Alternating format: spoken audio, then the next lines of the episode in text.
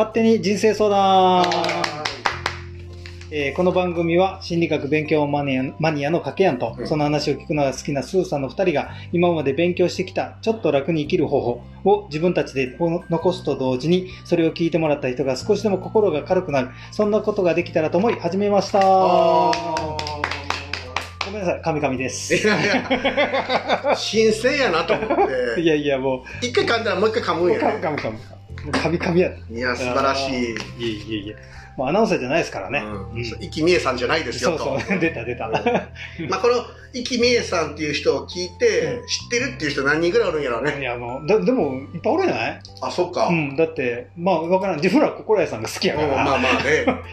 俺でもこれ聞きよる人、心得さん好きな人多いんじゃないかと思い出した。ああ、なんだって、かな。4、50の女性やろ？うんうん思いっきりそこやん、で、こんなぬるぬるのやつやからね。40代から50代が一番多くて、次、次いで60代やろ。うんの女性やろ。絶対心や聞きよった人らばっかり。いや、でも、言ったけど、やっぱりこう、40とかになってくると、やっぱり悩みも多くなるやん。あーいろいろ人生の中で。そうねなんかやっぱりこう、なんかこう、何か人の、そうん。人のなんかこう悩悩みを聞いてると自分に当てはまったりとか、なんかこうちょっと心が楽になるっていう人は結構多いと思うよ。うんまあね。多分そういう人らも多いんじゃないかなと思って。まあ実際あの人生の先輩みたいな言い方あるじゃない、うん。年数生きたん年数生きた人が偉いっていうわけじゃないからね。そうなんよね。うん。じあのじゃあ何何が偉いのって言うけど、まあ、偉いもヘチマも多分ないと思う。ないない。そういた思いした人が偉いとかでもないし、ないね、確かにね。うんだからこういうなんか人生相談や心のことうんをすごい軽快に語れる私が偉いわけでもなく、うん我々はね。そうだね。ただまあなんか人の役に立つかもしれないっていうことが勉強したかっただけで、うん。そうね。そう。で、こうなってたら、まあ、もともとは自分の人生をもう少し笑って過ごしたいっていうのが多分ベースなんよね。そうそう、うん。それが目的で勉強しようって。ですごく真面目にな真面目に人生に向かってて、うん。傷ついて、うん。でそれで人を恨んだりとか、うん。なんでこうなるんだっていうのをいろいろ考えた時にベースに戻るとあ自分なんやっていうところにすごく気づいてきて、でそこからねこういう勉強をいっぱいしよるわけで、うん。どうやったって他人のことはいろいろ見えやすいけど、うん。自分のことが見えない構造になってるからね。そうそう、ん。なのでじゃあ人はね人があ自分自身が見えないもんですから、うん。あ今日もなんか見たよ。鏡があるやん、うん。鏡は真実の姿を映してるようで実は反転してるから真実じゃないんだよねあ本当だ。逆やもんね。そう逆やから、うん。だから逆を映しとるよ、うん。だから自分が鏡見てこれ俺と思っとるのは、うん。他人から見たら違うやつね、あちょっと違うんだ。そう。まあ結構違うらしい、あの反転したの見るとだいぶ違うやんって。だから映っとる自分ってちょっと違う。あれそうな。あ確かにそういう自分が見鏡で見ててるこれが俺と思っとんは、うん。他人から見たらこれじゃない？こっちの方やから、本体の方やから、それはは判定しとるよ、うーんそれぐらい違うってことだようね、ん。だから自分が思い込んでる自分。さてどこまでそうなんでしょうね。ね。なんかちょっとあのタモリっぽく ブラタモや。言ってしまいましたけど。言いたかっただけやね。言いたかった。それ言いたいけん引っ張ったんか俺みたいな。よしよし、はい。い、や行くよ。はい。で今回もうん。質問が来てますと言いたいところなんですが、なんと。なんと。あのセリフが言えない。え今回もね実はねいえ自分が言ったよ。あもう一回やりたいって言った。ごめんごめん。俺が言っといてそう。実はこうあの前回のやつがちょっと思ったより話がちょっと膨らんで、うん自分らが楽しかったんで楽しかった。もう一回やろうという。正直 に趣向になりまし正て直に言うとね。あそうなりましたんで、今回も行きます。はい。はいじゃあ今回も勝手に言葉攻め、はい。ということで掛け合いに答えてもらいます。はい。はい。じゃあ私が気になった、もしくはメモってる言葉を、えーお伝えします。はい。ですので、それについてパパパンと答えていただいて、そうですね。話長くなりますけどね。でめんどくさいなと思ったのはパスしてもらってはい。いいという形で生かさせていめんただきます。どくさくないけどパス一回してみたいなそうなったら。うんダメ。ダメ。はいはい。じゃあ行きますよ。ははい。じゃあまずはじめ、うん。さっきちょっとね、出てきたんで、はい。えっ、と、一つ言います。うん。で、まず一つ目。えー変えられるのはうん自分と未来だけ。変えられるのは自分と未来だけ。うんで、これ自分が選んだのはね、うん。やっぱりこう、えっ、と、実、いろいろ生きてて、こう、うまくいかないとか、やっぱり人を責めることって結構いろいろ多くて、はい。で、特に自分はネガティブ部のうん。真面目族やったんで、うん。ネガティブ部の真面目族って最悪よ。あ元元の出身地がね。そうそう、ん。で、ここはなかなか、あのもう出身やけん、ぬうん。抜けれんけん。うん。やっぱりね、こう、なんで、普通こうでしょ、うん。なんでこうなのってもうずっと言っちゃうんよね。常識でしょそう、うんなんだお前、宇宙人かみたいな話になって、で、その時に、やっぱりこう出会ったのがこの言葉で、うん結局人を変えることはできないし、はいまあこれ見方の問題もあるけん、ちょっと別なんやけど、うんうんただ、えっ、と、その時感じたのは、えー変えられるのは自分。うん。で、それを変えることで未来が変わる。うん。もうこれだけであって、うん人とかなんとか関係ないねんってそうやいね。う言葉やったと思うよね。うん。あ確かになう。ん。す、すーさんのその、若手頃頃の時代ほどじゃないにしても、あいつのせいで、うん。この野郎、お前のせいで俺、このうまくいかなってやないかとか、損したやないか、みたいなことって思う、まあ、思う人多いし、うん。まあ、そういうふうに渦巻いとるなと思う。うん。あの、この社会全体がそうやね、うん。誰かのせいにしたいっていうのがすごくあるよね。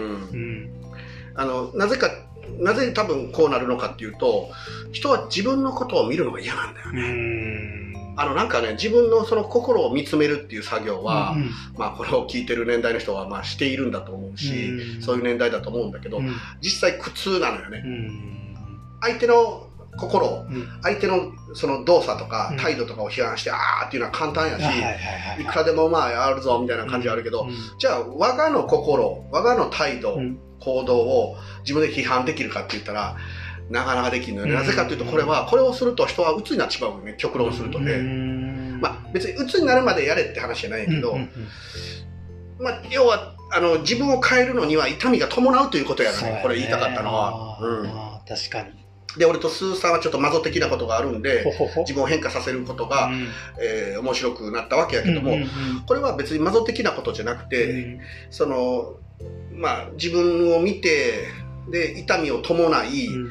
そして変化した後の景色が、まあ、虹が出てるようなイメージ。うんうんね。これ一度味わうと、うん。もっとそれしたくなるやん。そうそうでそれの連続が多分今日まで来たのかなと思うんで、なぜかというと、要はその自分が変わらないままだと、うん。景色が同じなんよ、そうなんや。毎日。ステージが変わらないねまあ、曇り空だとしたらずっと毎日曇り空うんなんだよね。うんうん。ちょっと勇気を持ってうん。痛みを伴うかもしれんけど、まあ注射のちくりぐらいかもしれんし、うんうん。あの見見るっていう作業をすると、うんまあいずれ変化が訪れる。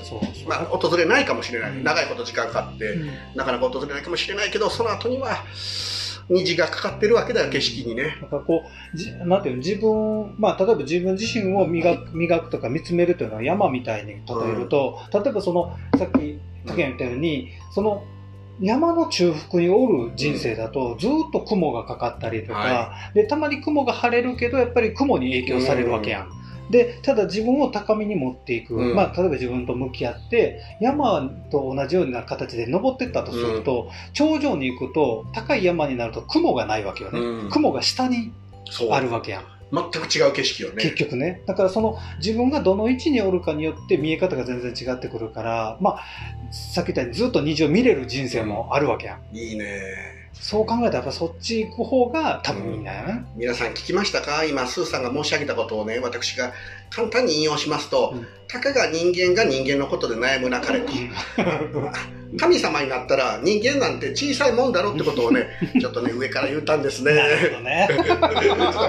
面白いね、ちょっといじり方をしてしまいましたけど、まあでも、ちょっとそういうことに近いよね。うんあの、ちょっと別に神様になって人間を小さく見るっていうのは、ちょっとあの、えーいたずらが過まあちょぎた言い方っとふざけた言い方でやけどね。でも実際は、うんその、あのーステージが変わるってのはそういうことよね、そう結局ね。その景色でいくらズームしても、うんもう変わらないよね。うんだからその雲の下におる時っていうのはやっぱり嫌な人とも出会う。うん。で、嫌いな人とも、この人とは俺嫌やな、会うとってことは大体おるよね。うん。でも、ちょっとステージを上がっていくと、うんそういう人らがなぜかいなくなってくるそうよね。っていう不思議な現象があるよね。すごいこの話が今ね、あの、概論やから分かりにくいんで、うんちょっとあの若干応用した話説明をすると、うんうんうん。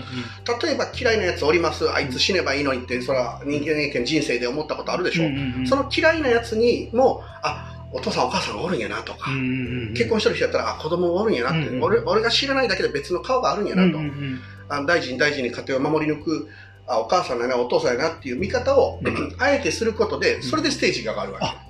確かに。うんいや、もうその時点で変わる。死ねばいいのにと思えないでしょ。そうそうそう。この人の家庭のことを想像すると、これはこれで、もしかしたら家ではいい人かもしれない。うんうんうんうん。あんなガミガミしとるけど、もしかしたら病気の娘を抱えてるかもしれない。そうやねん、これはもう極論やけど、うんうんうんじゃないとこんなガミガミしたことないやろ。何か抱えてるかもしれない、うん。この人はっていうふうに見てあげる。うん。事実は分からないんですよ、でも何かがあるからそうなっとうんんだって、うんそういう違うステージからものを見てあげて、うんじゃあ応援してあげようかなとか、うんもうちょっと私もあのあの人に対しての見方を柔らかく見てあげないかなとかっていうステージがこれがまさに山の上に上がっていく次元が上がっていくものの見方。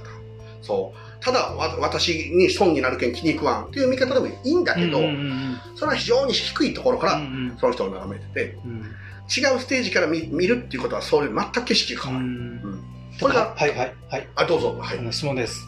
あの私も山に登ることがあるんですがえあの下ってしまいます。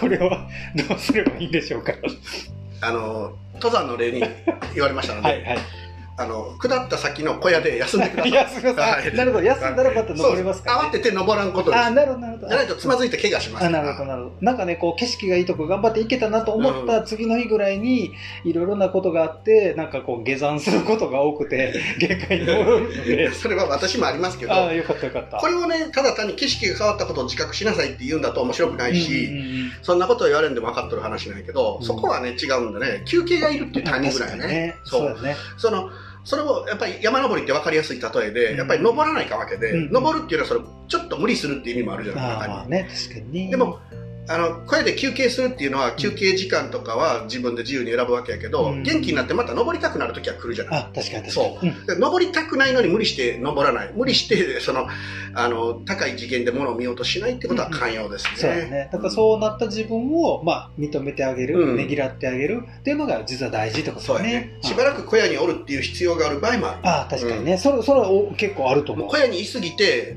動きたいって時は登る、うんうんさっき言った登り方すると見え方変わるかうら、いういい質問でございます、ね。おそう。だってその登ったら降りたりもっと降りよる人もおるかもしれないから。まあ小屋で休憩するっていうのは あの本当ねここ心やからそんなに思ったようにするパッとねうんうんあの変われる人もあるけど変われない場合が多いんで、まあ、うん、いや、そうだと思う。うん。で、変われない自分にまた罰を出すけんね。それはしんどいよね。うん。その見方できるかってそれは普通ないうんうんうんうん。ただちょっと見え方を変える心の余裕がある時にそれをしてみるべきよかったです。ちょっと安心しました。はい。じゃあ、こう、いい感じで終わったんで、じゃあ次も行きますよ。はい。じゃあ、ちょっとこれ行きましょう。ほいえー、宿命と運命。出たこれはね、あの、ケンさんの。ああいいですね、はい。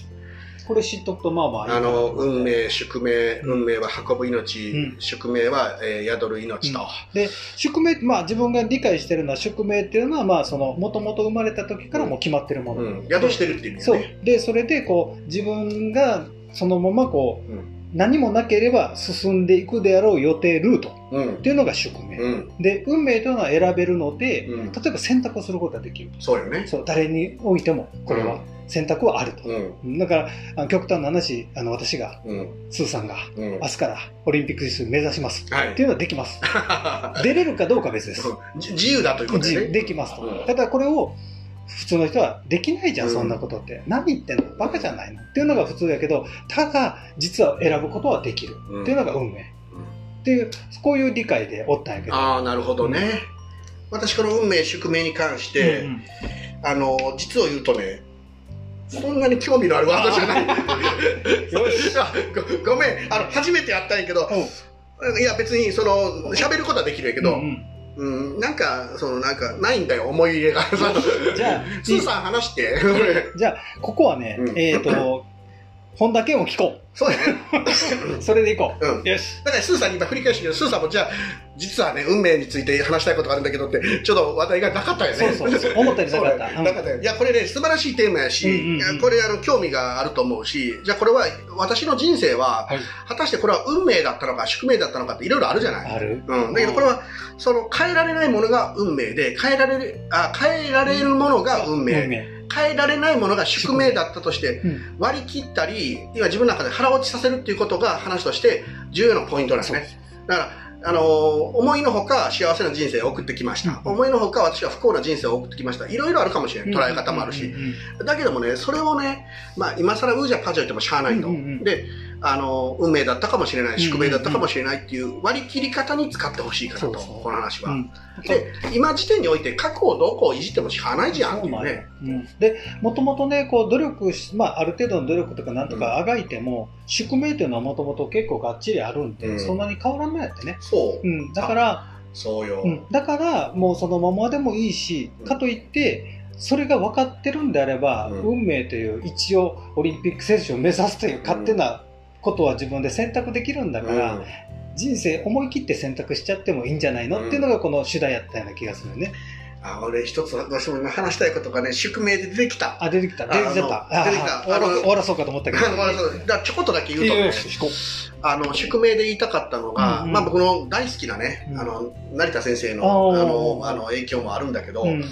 やっぱりね、なんか、この人生で、俺は、有名人になりたいとかね、うん。売れたいとか成功したいとか、うん。あお金持ちになりたいとか、すっごい俺多分人、平均、平均的な人よりすごいそういう野心家だったの。で、今はそれが野心が、あの、あるかないか言われると、ほとんどなくなった。うん。でそれはね、あの、どういうことかというと、あの、ちょっと聖なる諦めもあって、うん。まあ、もし宿命がそうならばよ、うんうんなんかキリスト教ではね、人の、あの、なんていうんだ、そういう命運は決まってるというような、うん。なんか話らしいんやけうんど、そうなるうんし、うん。そうで、ほとんどの人がよ、うん。ほとんどの人が何もない普通の人生なんよ、多分。分その、いわゆるテレビに出るようなこともなければ、あの、それは虚しいとかね、うん。そんな寂しい、結局俺は何にもにもなれなかった、みたいなね、これちょっと男の世界やけど、うん。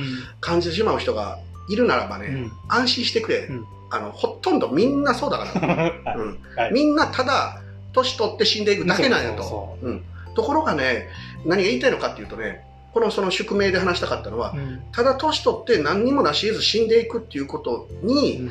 ちょっと自分の人生の愛おしさを感じてほしいそれでも、うん親から生まれて素敵じゃないって、うん。人生は。う。ん。海外ドラマ好きなの見て感動してとか、うん。ワクワクしてとか、年とともに感感激したり、そう心が揺れることもなくなってきて、うんつまらないっていう人もおるけど、それは安定力なわけじゃん。うん。人生長く生きてきた。うん。その上でまださらに小さな趣味を見つけたり、楽しみ見つけたりする。俺、それでね、十分素敵だと思う。うんうん。確かにね。この素敵な特別何者でもない自分っていうものをもうちょっと愛おしく思ってほしい。確かに。そこ,、うん。そこは大事かもしれない。愛おしく思うっていうのはね。宿命を受け入れるっていう、もし、あの、部分があるとするならば、うん。その、特別何か、自分ではないない何かを目指すということよりも、うん。まあ、それそれもええんよ、チャレンジするの。も。うんうんうんうん。ただそれができなかったとて、うん。えーそれが虚しくもあの悲しい人生ではなくて、うん愛おしいす素晴らしい人生だったの、うんうん要はもうちょっと文学のように考えてほしいわけだ、うん。うん。それをね宿命の話として、うん。えーみんなにこう伝えたかったというか、うん。なんかね野心家だったりとかうん。行動力がある人とかでこのジレンマを抱えてる人多いんよ、うん。結局何にもないただのお金持ちでもない人生だったみたいに言うけど、ん。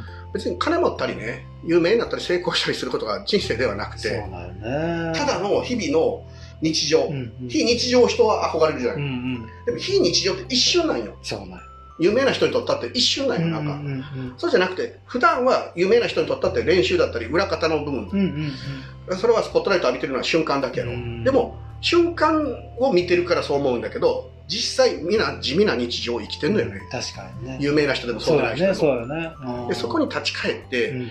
日常は普通にあの素敵なんだっていうことを再認識してほしい、愛しいという。そう。これあの愛しき宿命の部分の話。いいね。愛しき宿命っていうのはいいかもしれんね、うん。表現がすごくいいね。それすらね愛おしいなと思えるような、えー見方、うん。そのいわゆる喜びも悲しみも、うん。そのいろんな虚しさも全部ひっくるめて、うんそのなんて言うんだろういいとこだけいいとかじゃなくて、うん。全てを愛おしく思うってそいう。そうう。んこれは宿命っていうキーワードに対してとてもね思う。ああ、うん。いいね。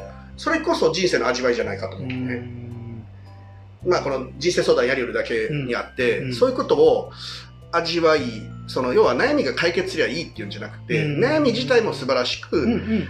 楽になったことも素晴らしい、うんで悩みが長くて辛い思いしてるあ、まあ、心の中が雨降ったり曇りになったり、うん晴れてる時だけは素晴らしいっていうわけじゃなくてね。それらを含んだ上でご機嫌なのいいねって思えるわけじゃん、ね。だからそのそれもこれもひっくるめて愛おしい自分に対して愛おしい思いを持ってほしいっていうことですね、なんということですか、あなた。ないって言ったじゃないそう なかったんよ。なかったけど思い出したよ、スーさんのなんか話で。いいね、いいね。よかったよかった。よし、じゃあこれはこれでうん行きましょはう。はい。じゃあこれは行って、もう一個ぐらい行おくちょっと長くなったか。う。ん、もう次、いや、もう一個行って、うん。またないっつって終わろうかと。そうなうんはい。じゃあこれはね、あの答えちゃ、答えれると思うんやけど、いいきますね。はいはい。えー人は割と苦労したがる。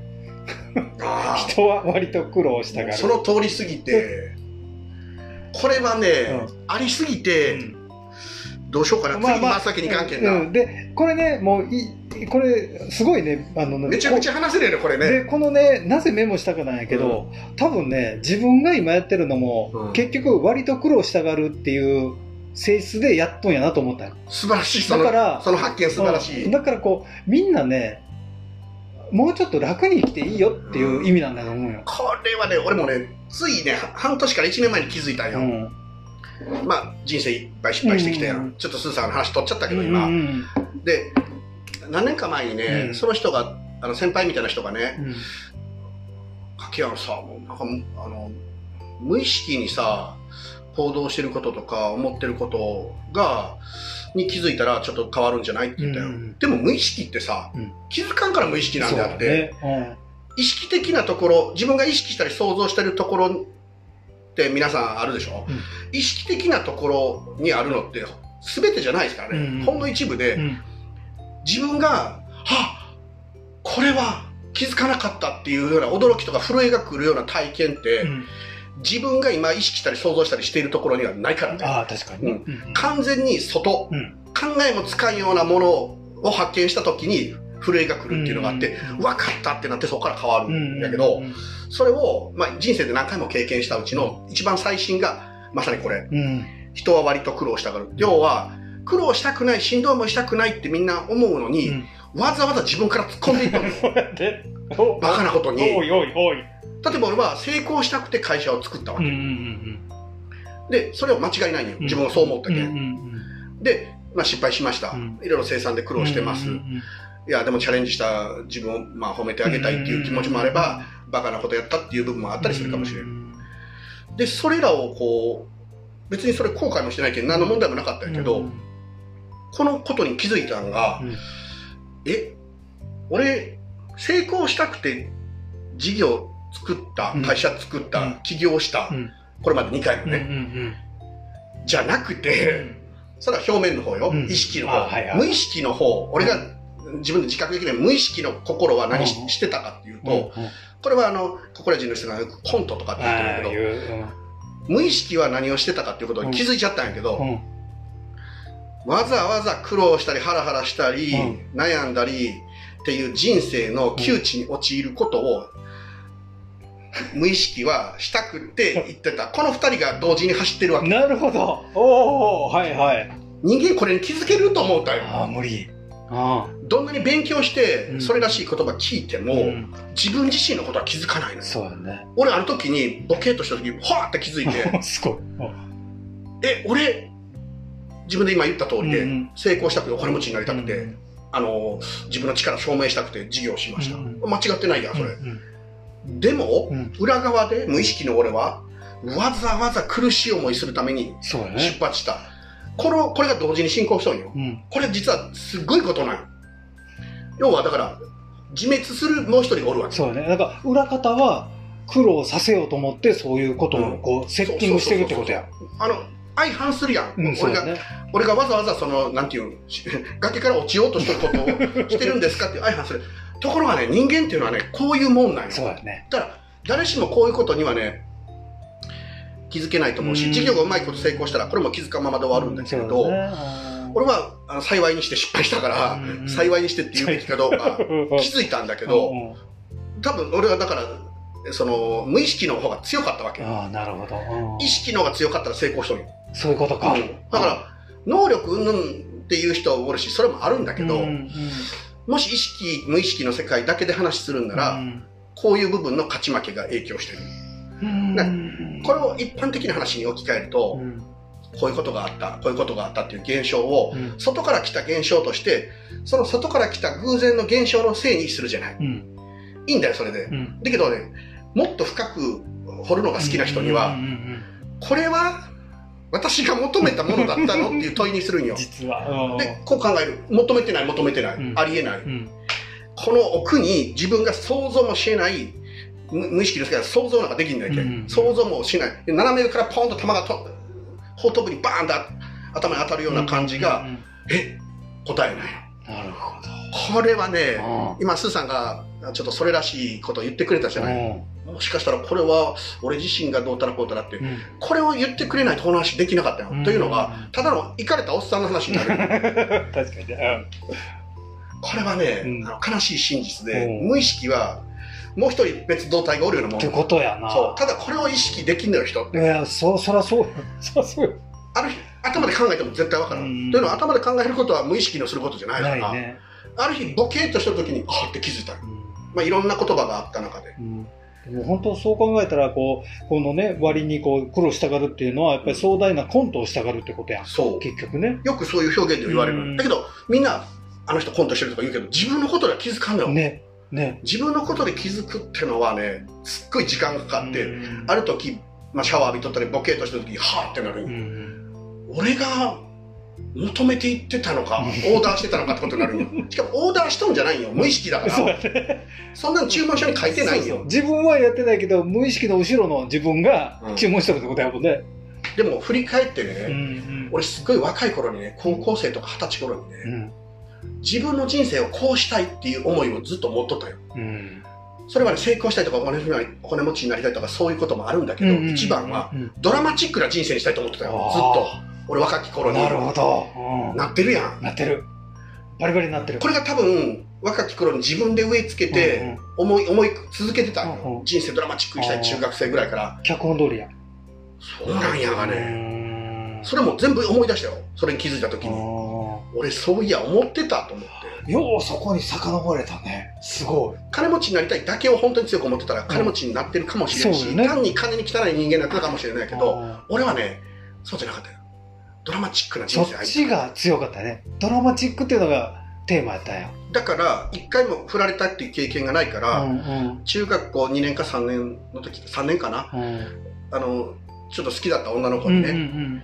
あの、携帯とかないから、うん。家電してうん。告白して振られるっていうのも、あの、振られてみたかったよ。好きな可愛い子やったんやけど、うん。その子は、アキラっていう子が好きなの知ってたから、うん名前出すんか まあ、ええんやけど、アキラその、ユミコアキラが好きやったんやうんユミコも もう、言う分からんやろと思って言うんやけど、だから俺は、そまあ、アキラ持ってとったから、いいもういいわ、アキラは。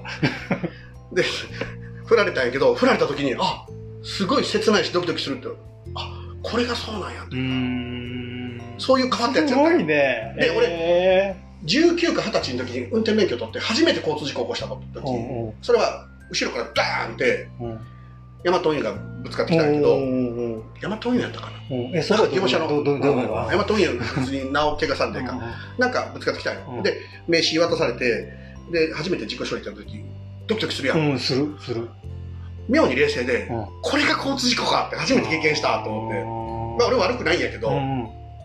あの、ま、後ろから止まっとってボンやけ、、うん。んだけどまあおなんか痛いんかどうかもわからんしっててそれにワクワクしてた。本当にそのドラマチックな人生歩みたいっていうそのオーダー通りになっのとるんやね。なっとるし思い続けとるもうん。んもう忘れてたよ途中でそれも、なんかそこもうだいぶ変わったってことやもん、結局。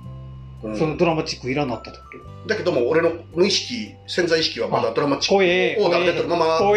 今は違うよ。もうその家庭も持って全然そういう感じじゃなくなったけど、気づくまでそうやったわけ、うん。え分かりやすく言うとほら40過ぎまでそうやっ そういうことやね。ただって俺だって一番最後の会社は30後半にやっとるやん、うん。うん。うん。うん思い続けてるわけよそうやね。俺ねこれ聞いてる人の中にね自分の無意識に気づける人いますかって話なんです。いや他人の無意識が見えるけ指摘するやん、うん。怒られるやん、うん。そんなこと思ってないとかうん。ってそのパターンようある、うん。けどそれ重要じゃない。よ、うん。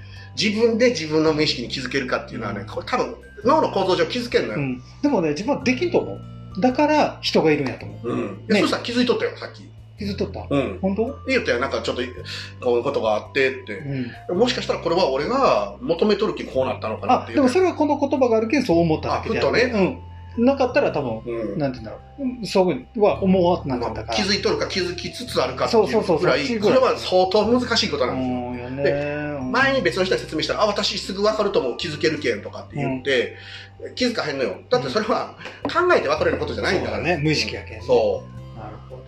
自分のことは誰でも自分が分かるって強く思ってる、うん。いや分からん。無意識のことっていうのは自分が想像する範囲のもう斜め後ろもはるか遠くから、うん。えこれ、うんっていうものの答えやけ、うん。んしかもそれを感じれる人自体が多分少ないと思うよ。少ないと思う、まずおらんと思う。やっぱりこれやったってことはない、うん。あえそれやったんってことになる。うんけど、やろうね。だからこれはうん。ぼーっとした時ようひらめくっていうかあるやん。うん。ひらめきより出てこん。ひらめきの方がもっと出てくる。ひらめきってアイデアみたいな部分とか、だけどこれはねもう潜在意識から出てこん俺なんか何年も思い続けてはぁそっかってなってきうて、んなるほど。もうもう、これちょっとだいぶ長々なりましたけどこいやいやれちょっ、うんいい話になまあ。まあ面白い話かなと、まあまあ、人は割と苦労したがるということで。うん従うんですはい そういうことで。はい、一応、まあちょっと中途半端になりますけど、うんこれで終わろうと思います。はいありがとうございます。ありがとうございます